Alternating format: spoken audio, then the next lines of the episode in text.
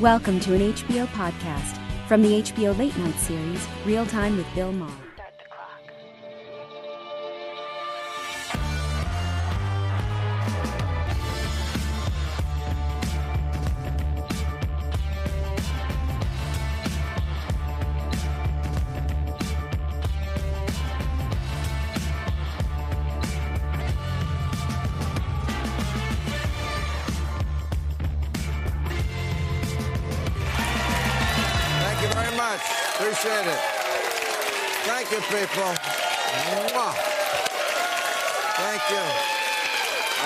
Appreciate it.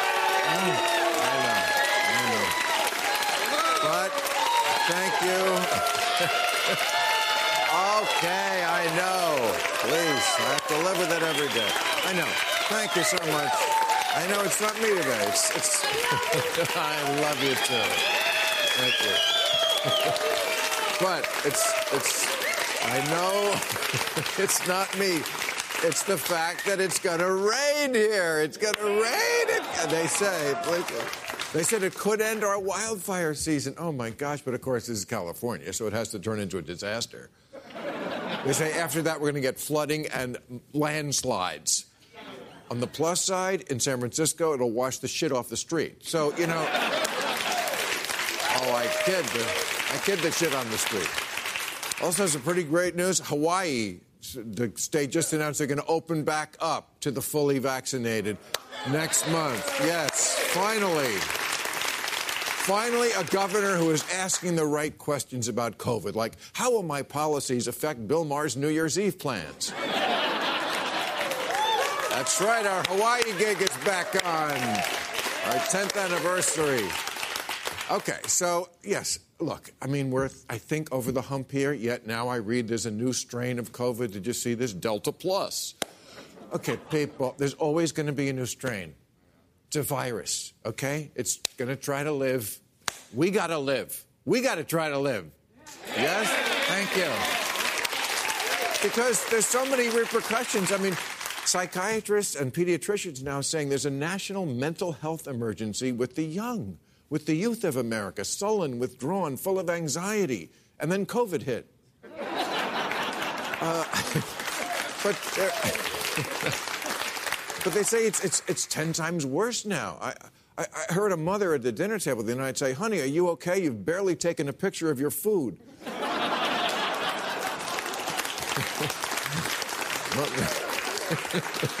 what was I doing in someone's house observing that? It's weird. I just walked into a house and I needed a joke. I walked in.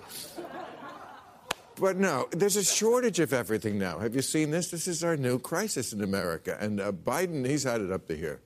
He, no, he lost his temper this week. I mean, between the reconciliation bill stuck with, between, between the Democrats, isn't even up to the Republicans yet, and all the shortages, he did. He lost it. Biden said, What are we doing? He said, This is the United States of America, damn it. And I thought it was kind of sweet. He's so old, he remembers when it was weird to think of America as a huge fuck up.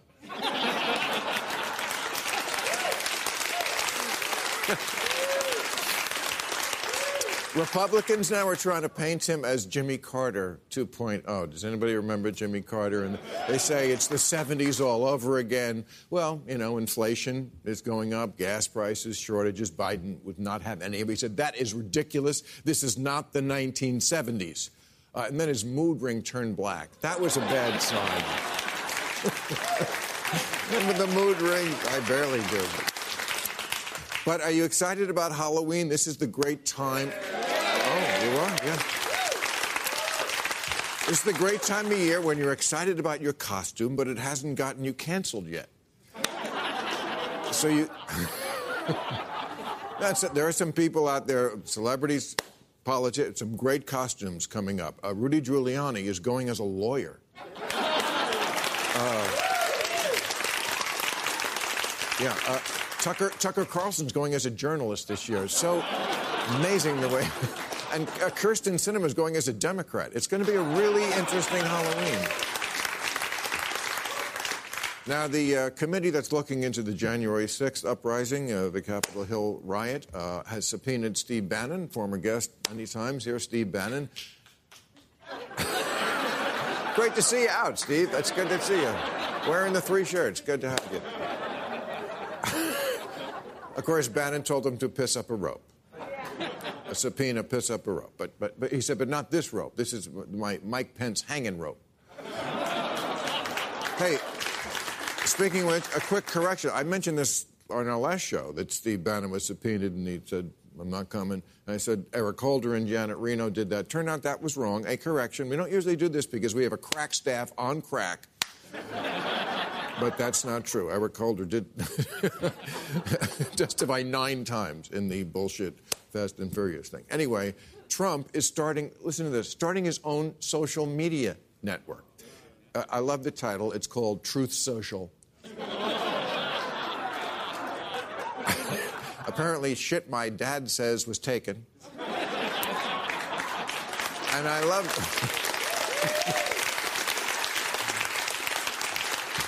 I love this. One of the one of the rules on Truth Social is you can't use Truth Social to make fun of Truth Social.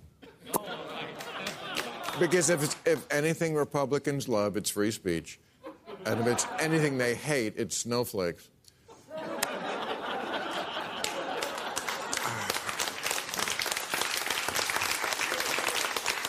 Oh, speaking of those things, I hear Dave Chappelle's in hot water, huh? What the fuck was that reaction? Everyone needs to Netflix and chill the fuck out on this one, okay? Uh, thank you. Really? Really? Dave's special was offensive, but not the show where the Koreans murder each other for money? that was okay. You know, I say I think people are I, they, they, jump to conclusions they haven't seen it. I, I just because people call Dave transphobic doesn't mean that he is. Yeah. Also, uh, Larry, not a real cable guy.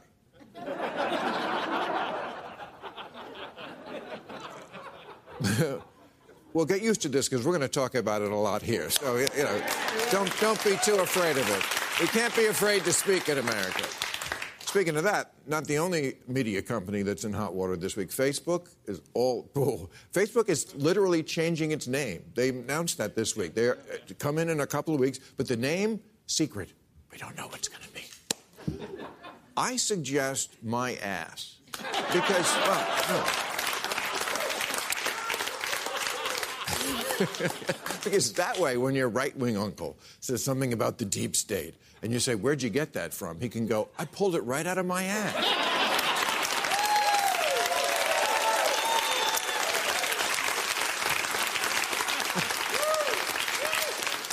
now, this is kind of sad, grisly news, but it, I have to do this. Follow up on a story everyone was, I think, following for a long time. They, they found human remains in the woods of Florida. They're pretty sure it's Brian Laundrie, Right, okay, we were looking see how the resolution of that, and they think it's right. They're not sure, but the suicide note did end with like, comment, and subscribe. So they think.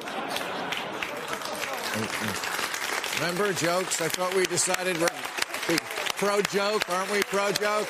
Come on, lady. There you go. I'm, I'm going to individually shame people who don't like jokes. How about that? for those people, here's another one you'll really hate. Uh, Superman uh, this week turned out to be bisexual. I'm not kidding. They have announced this. Everything's going to be the same. I mean, outside he's tongue kissing guys, but. Uh, but everything's the same, uh, except his weaknesses now are kryptonite and Chick fil A. All right, we've got a great show. We have Andrew Yang and John McWhorter. But first up, she is the president of One Fair Wage, His new book, One Fair Wage Ending Sub Minimum Pay in America, is out this week. Saru Jayaraman is over here. Hey, great to see you. How you doing? Great to see you again. You is, well, you, this is your third time on? Third or fourth. Well, yes, we like you. And you have you're the perfect one to talk about, I think, what's going on now because you have been championing workers your, your whole life. And now we have something called the Great Resignation. We've really never seen this. In the, just in the month of August, 4.3 million people quit their job. Like, take this job and shove it kind of That's thing. Uh, and this is on top of several months before that, there were also records. People are just not digging work these days. So, uh, what is this all about? What do you take on that? Is this because people have more leverage because they have more money coming in from the pandemic relief? Not necessarily. Um, you know, I've been working with restaurant workers for 20 years, as you know. Yes. That's a huge portion of the folks that have walked away from their jobs. And these folks had the lowest wages of any industry prior to the pandemic. You know, there's a sub minimum wage in the restaurant industry for tipped workers. It's still two dollars and thirteen cents because they figure they'll make it up with tips. Supposedly, we, they really, it's really all tips. It's all tips. Is... They get pretty much no wage. It's a direct legacy of slavery. It's mostly women working in really casual restaurants, not making ends meet, struggling, struggling with really high rates of sexual harassment. And it all got really so much worse with the pandemic. Tips went way down hostility and harassment went way up.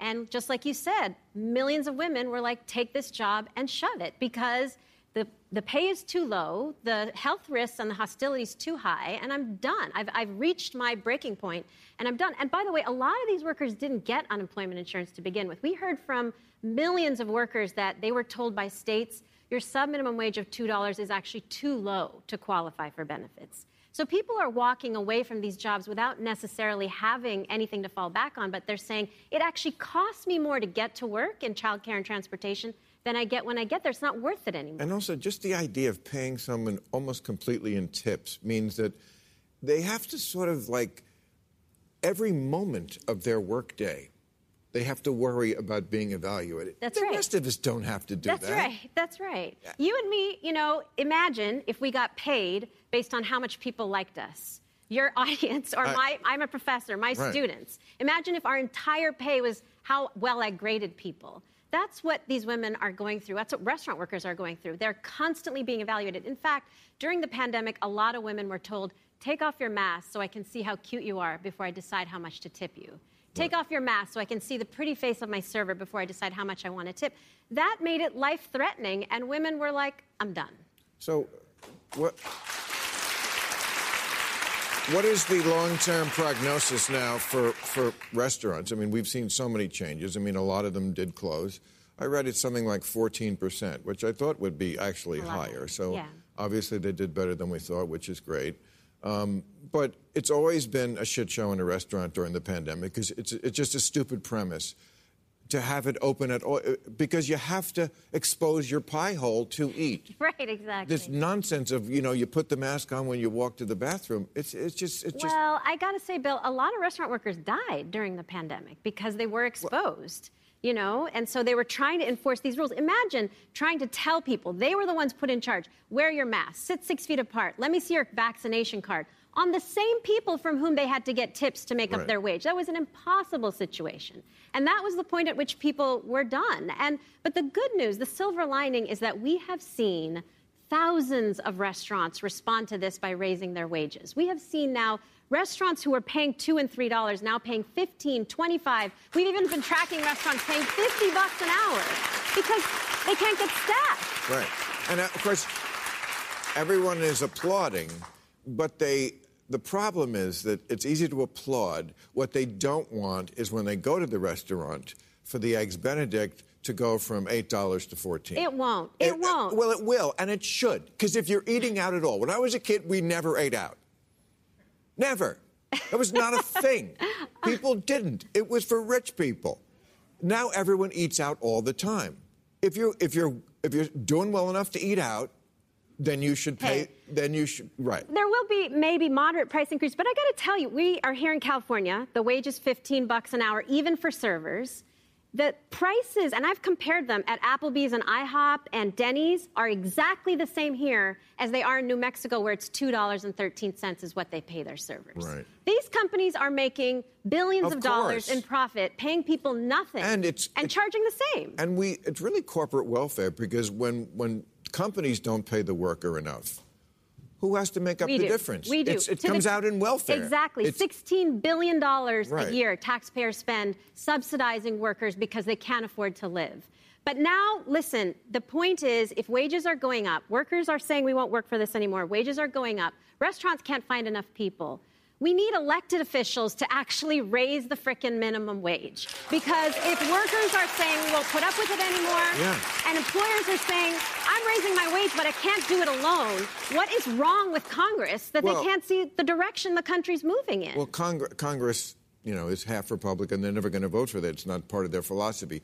But the Democrats, if they would stop being distracted by all their bullshit issues and just concentrate on the minimum wage. That's Just- right. I could give them like the three issues they could win That's every right, election. exactly. It's not that. It's, It's not so rocket science. universally but it begins popular. With minimum wage. That's right. It's- Even it's ob- Republicans yeah. actually support raising the minimum wage. A lot of them wage. do, yeah. We were at a rally in Albany on the same day that the MAGA folks were out there fighting the electors submitting Biden in Albany, New York. And they came over to our rally. We were fighting for $15. And they said, What are you fighting for? We said $15. We thought they were going to attack us. They joined our rally. They said, We believe in that. We believe in $15. Everybody agrees. If you work, you should get remunerated for your work. Yeah.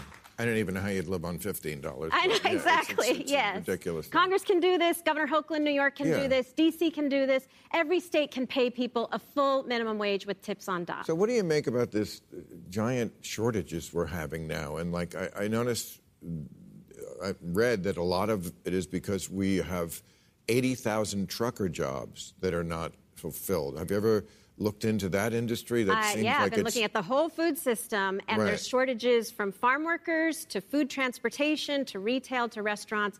People are done with low wage work across the economy. We're calling it the But, end but, of low wage work. but don't truckers? I'm surprised that, that that the trucker job because I thought they actually made pretty good money, and you get to take speed, and you get to.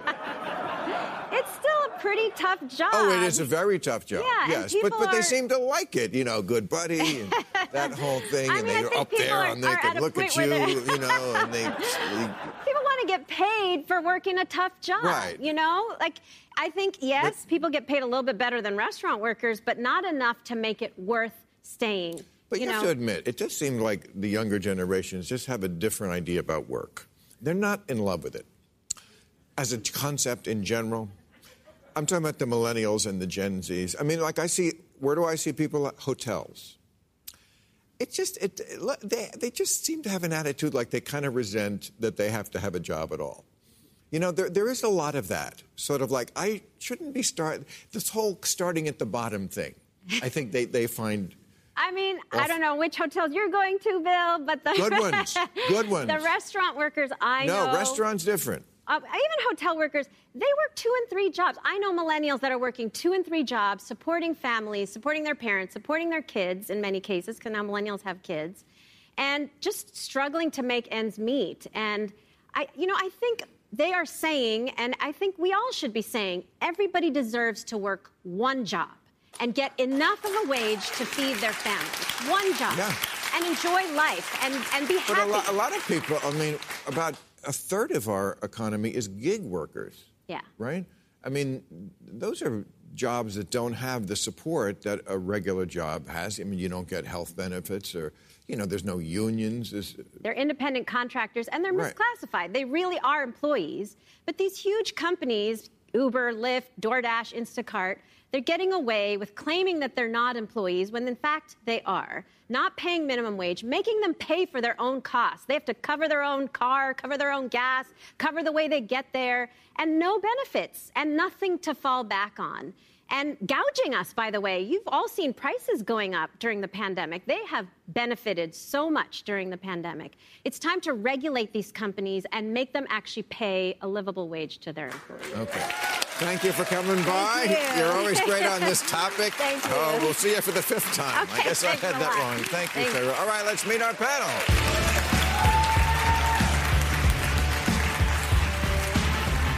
Okay, here they are. He is the founder of the Forward Party and author of Forward Notes on the Future of Our Democracy. Andrew Yang is over here. There's the Yang Gang. Uh-oh. It's doing its...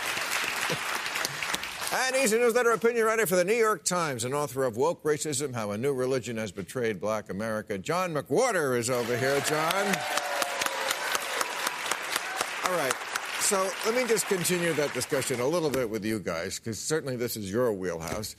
Um, I heard today that if you want to get your presents for Christmas, you need to shop now. I mean, that's it's not even the Halloween part of Thanks Hallowismus. My triple holiday, I think we should start. But I mean, stuff is sitting on docks. I read this uh, wages are bad, people are fed up. This is from National Bureau of Economic Research. Between 50 and 70 percent of changes in the U.S. wage structure in the last four decades accounted by the relative wage declines of groups in, in industries experiencing rapid automation. In other words, if you're doing something that a robot can take your place, that is what they're saying is the economic problem. And outside of you talking about it, that is not what you hear. It's more social justice stuff, but this is probably the real reason. Americans can sense that our economy has been transforming before our eyes for a number of years now, and that got accelerated by the pandemic. Uh, the reality is, it's hitting every industry, and we're seeing in, in, these supply chain disruptions right now. We've been pretending it's still the 70s or 80s uh, as the economy has evolved. It's left way too many workers behind. And I agree with a lot of what Saru was saying that there needs to be a reevaluation and recognition of what it's going to take to get Americans back to work.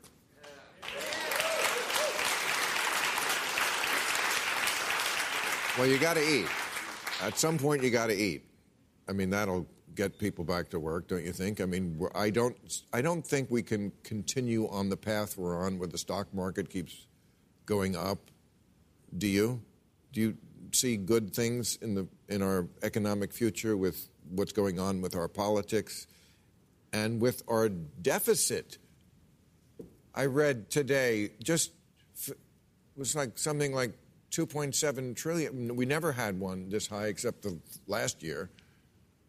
I, don't see good things economically on the horizon. Maybe that's my pessimism. Well, a lot of it, Bill, is that when you talk about the capital E economy, it's this abstraction, and we've been brainwashed into thinking that we're all its inputs are fuel. It's like as long as the economy is doing well, then we should be glad, even as our quality of life has degraded for years and years. If you look at the measurements that we all care about, like infant mortality rate or mental health or life expectancy, the basics, access to clean water, we're 28th in the world and declining. And so we have to get focused on what the economy means for us, our families, our communities, not worship the stock market or GDP growth, because those things are going to go to the moon thanks to technology. And if we're looking up saying, oh, things are going well, happily now people can tell the difference. The only people that haven't really made progress in, in this direction is the folks in DC because they're having conversations from 10, 20, 30 years ago.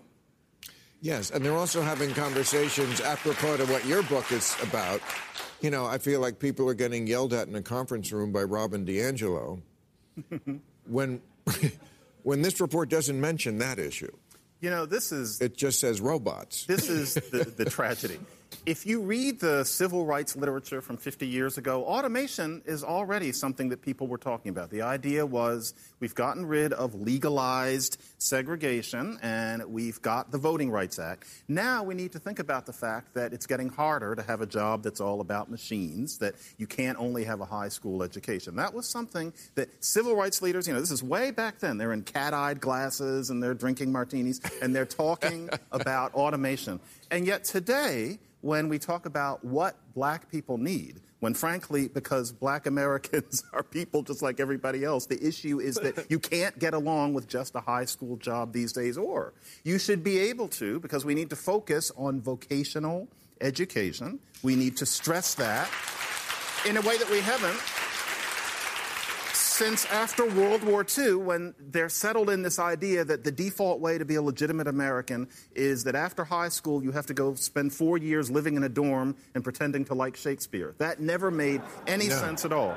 And instead, and he's a college professor. See, I do pretend right. to like Shakespeare, but the point right. is, these days what we're told is that the black thing to think about is to defund the police, even though the people who live in the neighborhoods where the police would be defunded don't want that to happen. You know, that's all very interesting. Or we're supposed supposed to talk about how there's a rock in Michigan at the university. Uh, there's a rock in Wisconsin, yeah, University of Wisconsin, and somebody called it a really dirty name 100 years ago, and right. now some students say, when I walk by it, I'm hurt. That's civil rights? No. It should be about automation and preparing people for vocational jobs that require a little bit more training past high school. But I guess that's not anti racism. Oh, well, well I, I, want to talk about how this informs our national politics. I spent a lot of time in Iowa and Ohio, two states that went for Obama were quintessential swing states that now are Trump plus eight, and they have been ground zero for a lot of these economic changes. We blasted away a lot of manufacturing jobs, industrial jobs, and agricultural jobs. And if Democrats don't get in there and say, look, we get it, this is the problem, that's why all of a sudden these states have swung red because Democrats are focusing on a message that does not fly in those areas that tend to be predominantly white. Yeah. Did you see that uh, news about John Shor? Is that the guy's name? He was the he was Obama's uh, David Shor, David. yeah. David, David Shor, Shor. ana- right? Yes. Analytics guru, and then he got canceled for a while. And he was just using facts and figures. He was just using. That's my point. Just using facts and figures. He was just. It was after the George Floyd riots, and he was just saying this is the effect of riots on Democratic voters. Okay, but now he's back. He's been rehabilitated. I see Ezra Klein wrote a great article about him, and. One, he has been rehabilitated, Well, just like in the Soviet Yeah, Union. it was a good long. And this is what he is saying. He is saying, like, Democrats too often use language that voters don't understand. You know, as a linguistics professor, I'm sure you understand this better than most of us. You just have to, if you, as a comedian also, if you don't have clarity, Mm-hmm. you don't have anything. They don't know what you're talking about, Or also, if the way you talk about it doesn't taste good to them, then you have to come up with a new way of Yes. putting it. And you can't just think that the way of putting it that is hard, hard, hard left and has a certain noble air about it is the right thing to do as if we're talking about a religion rather than winning elections. and that is the Tragedy. great theme of your book, yes. Uh, one of Ezra Klein's findings in his book, Why We're Polarized, uh, really hit home around this. All of our politics is tribal at this point. And if you sit down with an American, they'll actually agree with you on policy much, much more than you'd imagine if you just, uh, uh, just thought that we were in these ideological camps. Uh, the correlation between your self identified politics and what you think about policy is quite low. It's only 0.25. So a lot of it is that language has been coded in particular ways, where if you go to a conservative and say, hey, drug companies, prices too high, they'll say, heck yes. And then if you say, hey, socialized medicine, they'll say, heck no. It's just like a, a code switch. And so what we have to do is just use neutral language to try and get people on board instead of sticking to a message and saying it's your fault for not getting what I'm saying. Andrew, Yeah.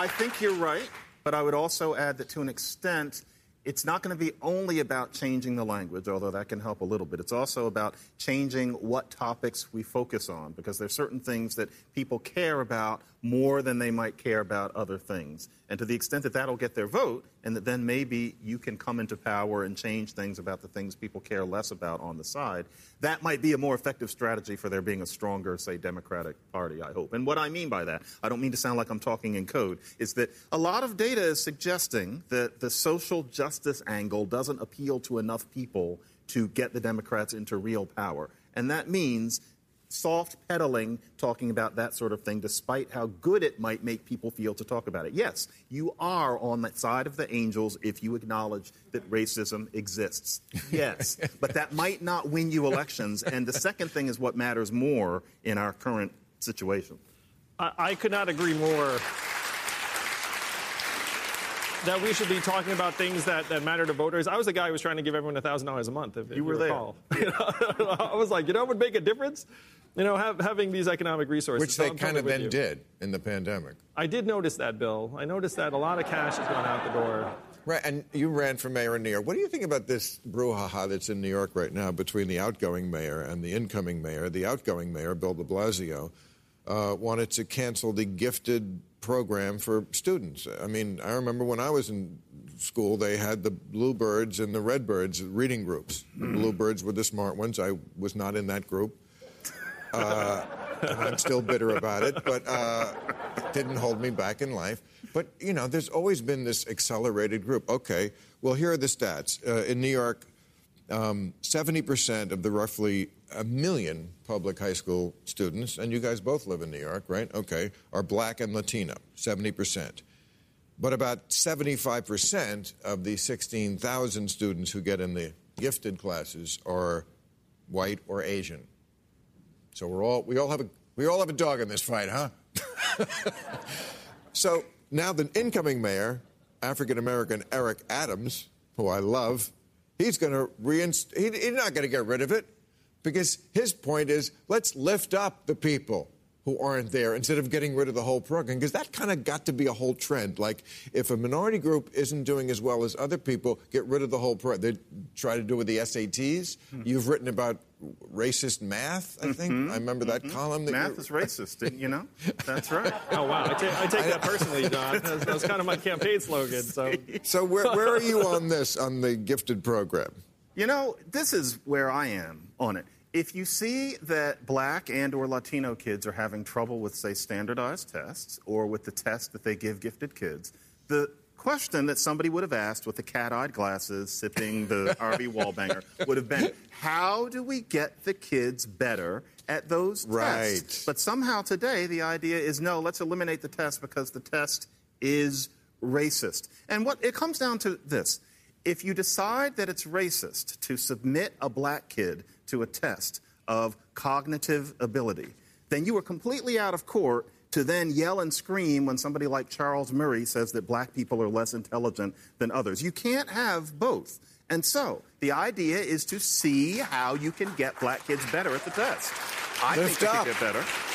lift up not throw out i mean it, it, you down with that Uh, I agree with Eric Adams uh, that retaining the gifted and talented programs is the right approach, and then trying to expand the opportunity set. Because right now, it is a little bit narrow the way one gets into these gifted and talented programs. Uh, I have a public school, uh, I have a son in public school, uh, and the test is administered at age four. Like I, I do think Right. that that's not ideal, and that you should have different entry points. You should also have it concentrated in various neighborhoods to ensure that the makeup of the people in these programs actually is closer to, to the composition of the city. Well, wasn't there itself. a, a lawsuit at Harvard because if Harvard had let in students strictly by the test scores, it would be about 50% Asian.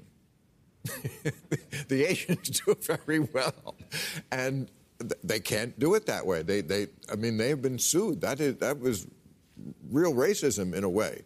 Can't have too many Asians, right? And never I mean, mind. that certainly was what the what Never- Harvard was saying. We certainly we have And- a quota. We have to find a way not to have so many Asians And if who actually do better on the test. And it sounds just like what they said about Jewish people in the past. And if you confront people like that with that very simple fact, there's this thing people do. They look over your shoulder, it's always over your shoulder, with this dreamy look in their eyes, and they say, oh, it's complicated. And then they start talking about succession or something. They don't want you to th- think about the issue. Unfortunately, it's the exact same thing. We must confront these people about that. Right. All right. Well, listen, because I so enjoyed your book that has woke in the title, I was looking for any way in the show to bring woke in. So I'm reading this article about woke horror. It's Halloween time, by the way, my favorite time year. I love the Halloween time. Uh, and apparently, Halloween kills. Oh, thank God, our beloved town industry of making movies is doing well. This is killing at the box office. Halloween kills. And apparently it has some things in it that are kind of woke. And since the movie Get Out was a big hit, it kind of set the bar that you have to, you can't just horrify. It has to be kind of woke and horrifying. So uh, we got a hold of some of the new titles coming out. Would you like to see them? Because, boy, I'm telling you, there is some. Oh, man. Some of these horror movies are so woke. Like there's Invasion of the Body Shamers is coming out. That's. Um, I know what you tweeted last summer. Yes, um, that's going to be. Um, Bride of Chucky is paid less than Chucky. um,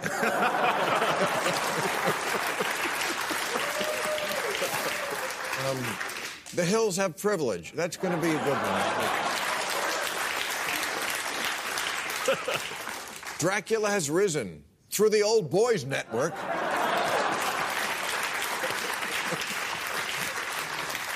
Uh, Henry, Portrait of a Serial Kidder. exactly. Yeah. The Invisible Mansplainer. Oh, that's. Uh, uh, Freddie misgenders Jason. And of course, the Texas Chainsaw Microaggression. All right. Uh, well, what a great.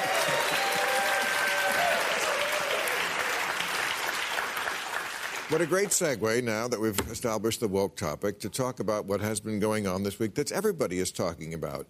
Dave Chappelle's special, the reaction, Netflix, and the trans community. Now, if we establish right here at the beginning that all three of us are supporters of all laws that protect trans people, that we believe in all the dignity, equality, and respect that can be afforded to trans people, can we have an honest, free discussion about this? Many people don't think so, but Right. Many people. That's what bothers me to begin with. That there is. Ju- this is what I call the one true opinion. Uh, very apropos of your religion theme, John. There is the one true opinion, and there isn't. There isn't just one true opinion. I'm a free speech guy. Now I'm Team Dave, but that doesn't mean I'm anti-trans. We can have two thoughts in our head at the same time. Am I right about that? I hope. but there's only one truth. There's a certain kind of person who, and the, the book that I wrote, I have to mention it explicitly once. It's called Woke Racism. The book that I. Didn't I mention it? Yes, you did. I did. But I have to say it too Okay, for good. my public. It's fantastic. Right. Thank you very much. But what a certain kind of person thinks is that what we must hold front and center is battling or striking battle poses against power differentials.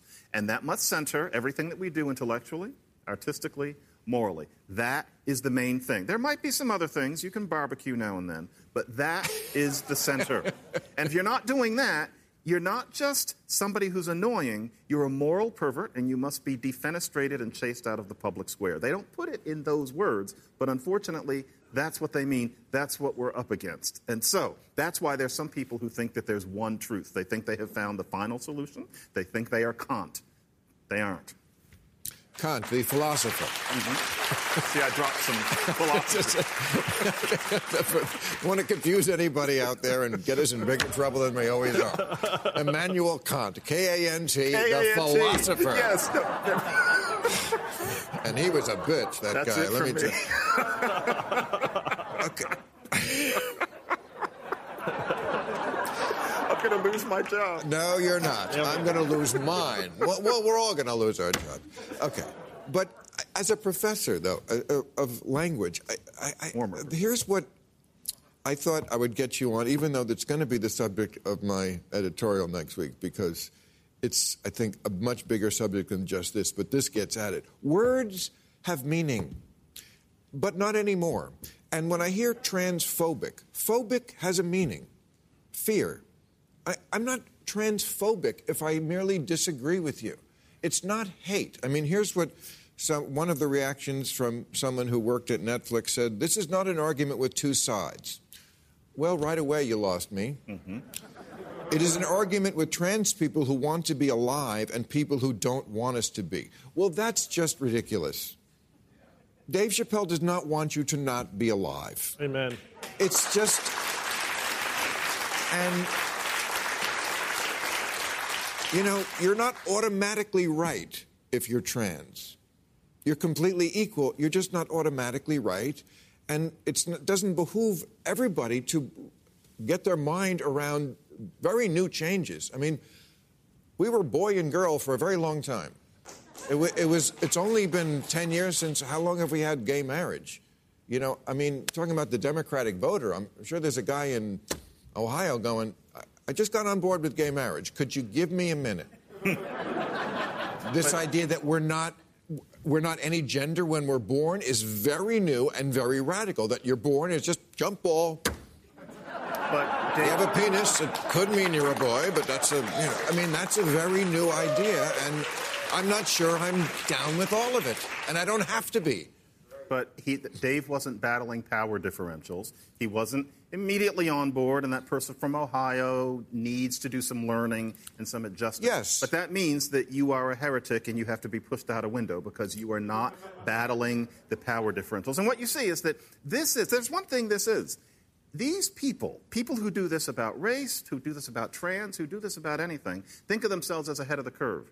They think of themselves as indicating some Right. sort of higher wisdom. Really, it's a very simple way of looking at things. People like this, no matter what they're arguing on the basis of, are telling us the way you would have thought of it when you were five years old is the proper way to think of it. That doesn't work. Never will. Bill, you've been a comedian. Uh, being a comedian seems like a really, really tough job. I think we can agree that comedians' primary role is to entertain, and it's sometimes to make us think. But no one thinks it's a comedian's role to tell us how to think or what to think. And attributing that role to Dave or any other comedian doesn't serve art, the artist, or society at all. Mm-mm.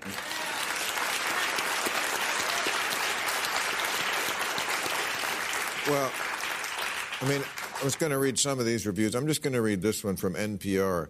It's because the, the reviews from the critics so at variance with the audience. Rotten Tomatoes, that that's a amalgam of reviews. I think in this case seven. His special got a 43 percent. Audience 95.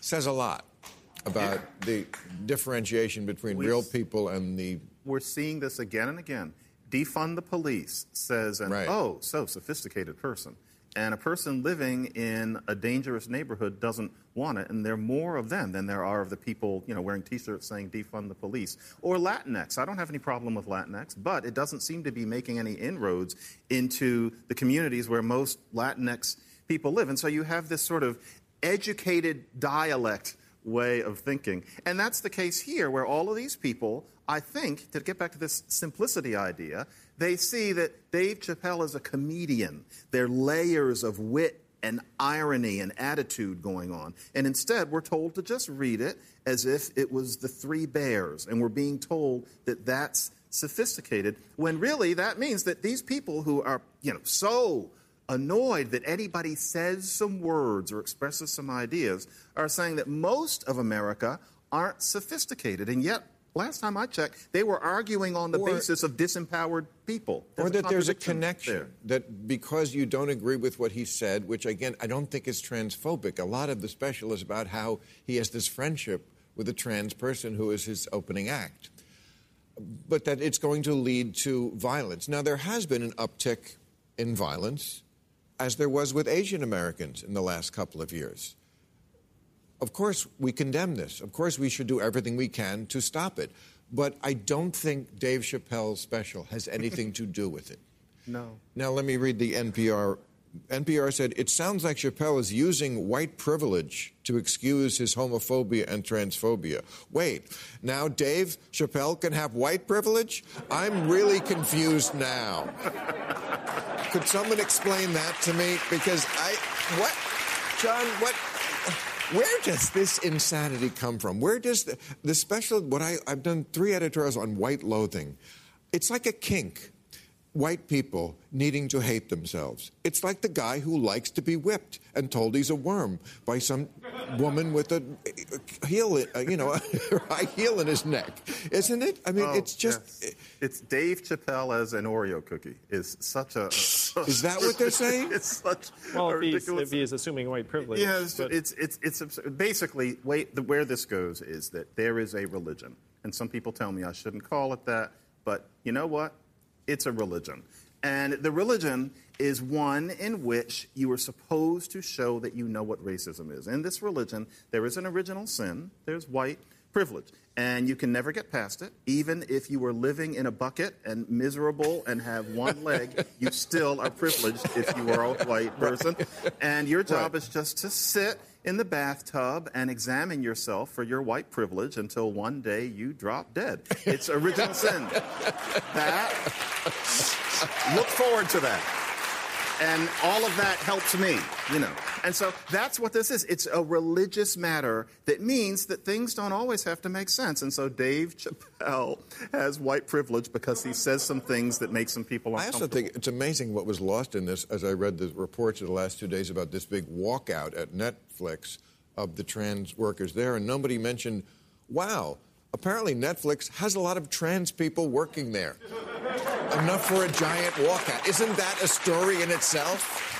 You know, doesn't that say that this company is pretty enlightened to begin with? I mean, sometimes you can ask for too much, even if you're a minority. Crazy thought talk, I know. It's just window dressing. It's okay. really a shame. So, um, third party before we run yes, out of sir. time. I have to. Why do you want to start a third party? They've never worked. Uh, Trump and Biden now are at 40 40 in the polls. So you want to really be Ralph Nader, who throws the election to Donald Trump? First, let me say uh, I'm focused on what's already working in some parts of the country. What do I mean? Lisa Murkowski is the only Republican senator who voted to impeach Donald Trump, who's also up for reelection in 2022. Her approval rating among Alaskan Republicans now stands at 6%. That's why so few Republicans are willing to stand up and disagree with Trump. But Alaska last year changed its process from party primaries, where Senator Murkowski would be subject just to the 10 to 20 percent most partisan voters in Alaska, who would be Republican in this case, to open primaries and ranked choice voting, which allows the senator to appeal to 50.1 percent of the general public. But short of that, you wouldn't have a third party. Well, so if the plan is to try and line up our legislators' incentives with us as opposed to the 10 to 20 percent most extreme partisans that right now control the agenda and are leading both polarization to rise and also to co- for compromise to be completely anathema in Congress. You have to make this happen on a state by state level in red, purple, and blue states, and you can't do that okay. as a member of a current well, party. just let me show you. I have a picture from 2004 of Michael Moore and myself. We were begging Ralph Nader not to run and throw the election to George W. Bush. I just don't want to have to get on my knees and do that for you with Michael Moore. Oh, Bill, uh, first, I'm focused on 2022 because that's where the action is. That's what we have right. to do as much work as possible. Okay. But we are at a point in American life where 62% of Americans do want an alternative to the duopoly. They and your, say that. And your argument that you made just a couple weeks ago shows just how subject to authoritarianism our two party system is because right. if one party succumbs to bad leadership, there's no safeguard. It's terrible design. Our founding fathers would be shocked and horrified that, that we're dealing with this. If you look around the world, the UK, five parties, Germany, seven parties, yes, Sweden, but that's eight not parties. Our constitution. And if you had that system, but then if don't. one party lost its mind, it wouldn't be an existential threat because you'd have to get three other but parties on board. But we have to change the system to run in that and system. And that is the mission. We okay. have to actually yes. switch, go open primaries and ranked choice right. voting as quickly as Thank possible. Thank you, guys. You're a great panel, but it's time for new rules, everybody. New rules.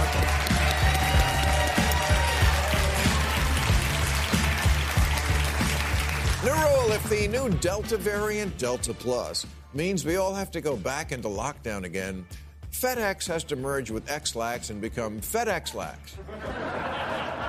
For when you're so lonely, getting a package makes you shit yourself.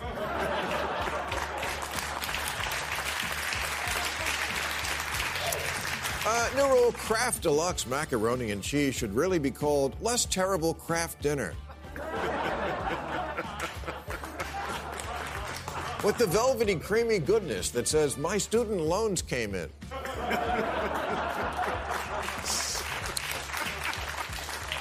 Look for it in the box that's just like tampons.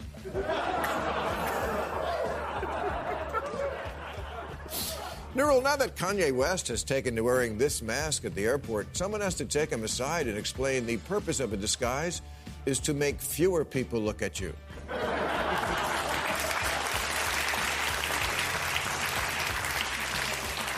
You don't look like Joe Nobody. You look like you look like Trump before he goes into hair and makeup.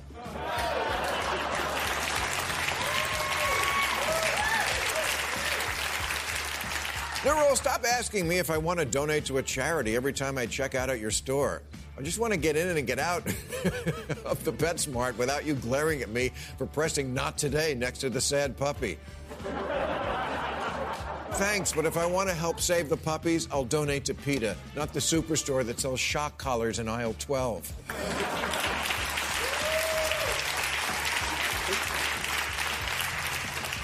Neural, now that Chipotle is making cosmetics, including a 12 color eyeshadow palette inspired by rice, guacamole, and salsa, they have to lean into their reputation with the slogan Chipotle Cosmetics. Now your face can also have the runs.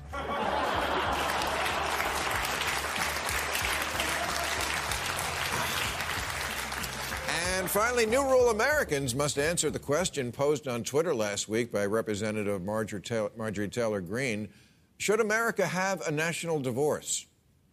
Now, I don't think Marjorie Taylor Greene should really be a representative at all. She's the house you tell your kids to avoid on Halloween.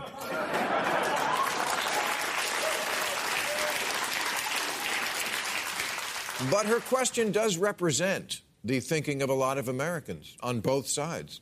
Ben Shapiro floated the idea that our best hope now is a friendly separation of states.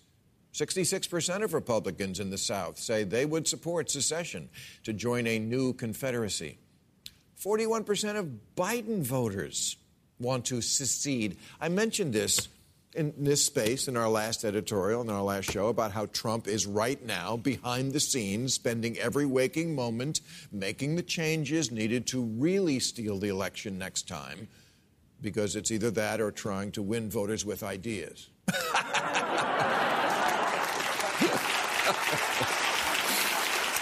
Crazy. But a lot of people hit me up after that editorial and, I, and said, you know what? You scared the shit out of me. Good.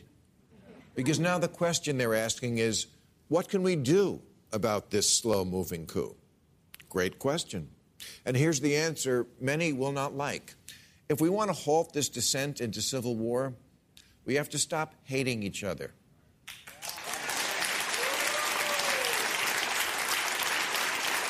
And the reason I say that many won't like that answer is because the act of hating people you don't exactly agree with has become so ingrained, so routine for so many people. I think if they stopped, they'd miss it. It's become so normalized now, we don't even notice how often someone online is wishing someone dead. Anyone we disagree with about anything is evil incarnate, and every argument goes from zero to homicide. It doesn't even have to be about anything important or consequential. You insulted Gossip Girl, prepare to die.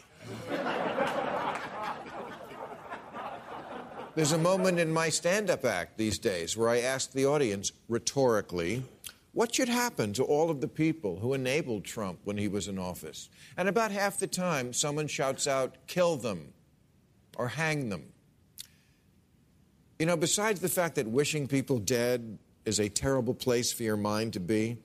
If you're wishing them dead, you can be sure they're wishing you dead.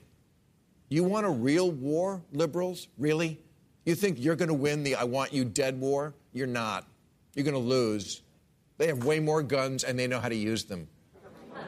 And with all due respect, no one can do hate like a right wing conservative.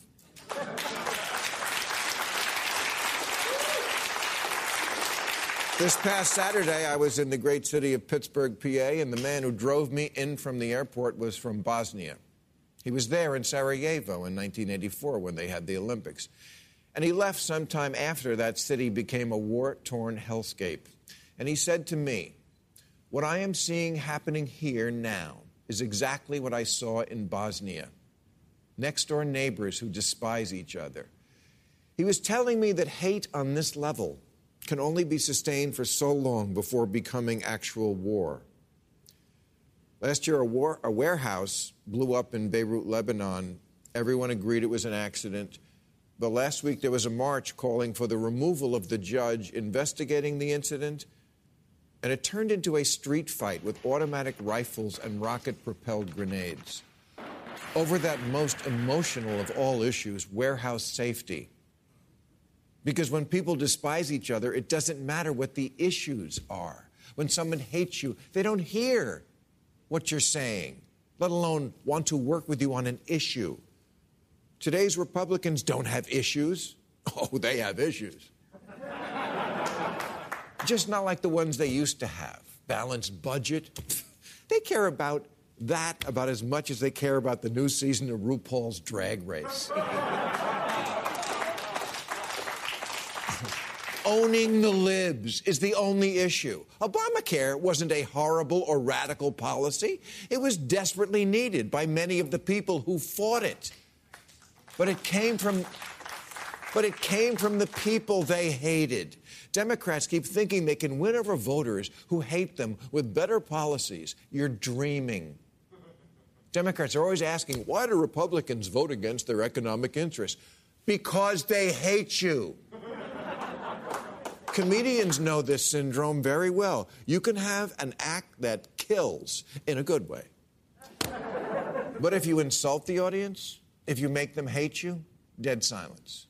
They will not give you that laughter. And if they don't laugh, it's not comedy, it's alternative comedy.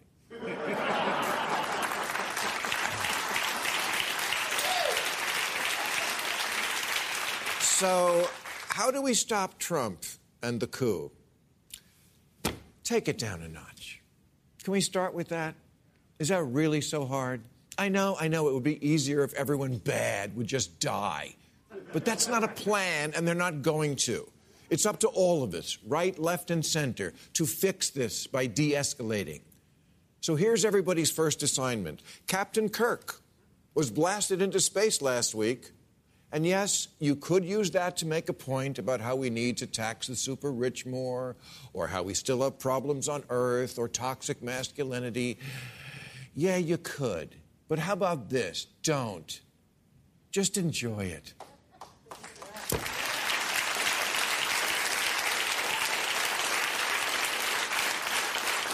Just enjoy it that William Shatner, national treasure, spirit animal to virgins, and I assume reverse mortgage salesman, went for a rocket ride and came back. Not everything has to be political.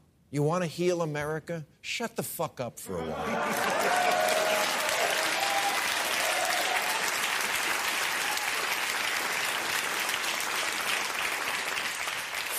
Facebook went down for six hours a couple of weeks ago.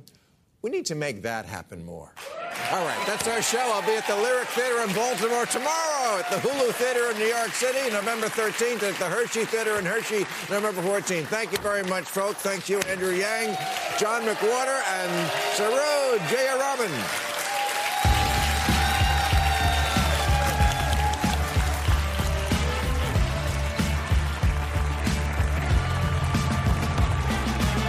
All new episodes of Real Time with Bill Maher every Friday night at 10, or watch him anytime on HBO On Demand. For more information, log on to HBO.com.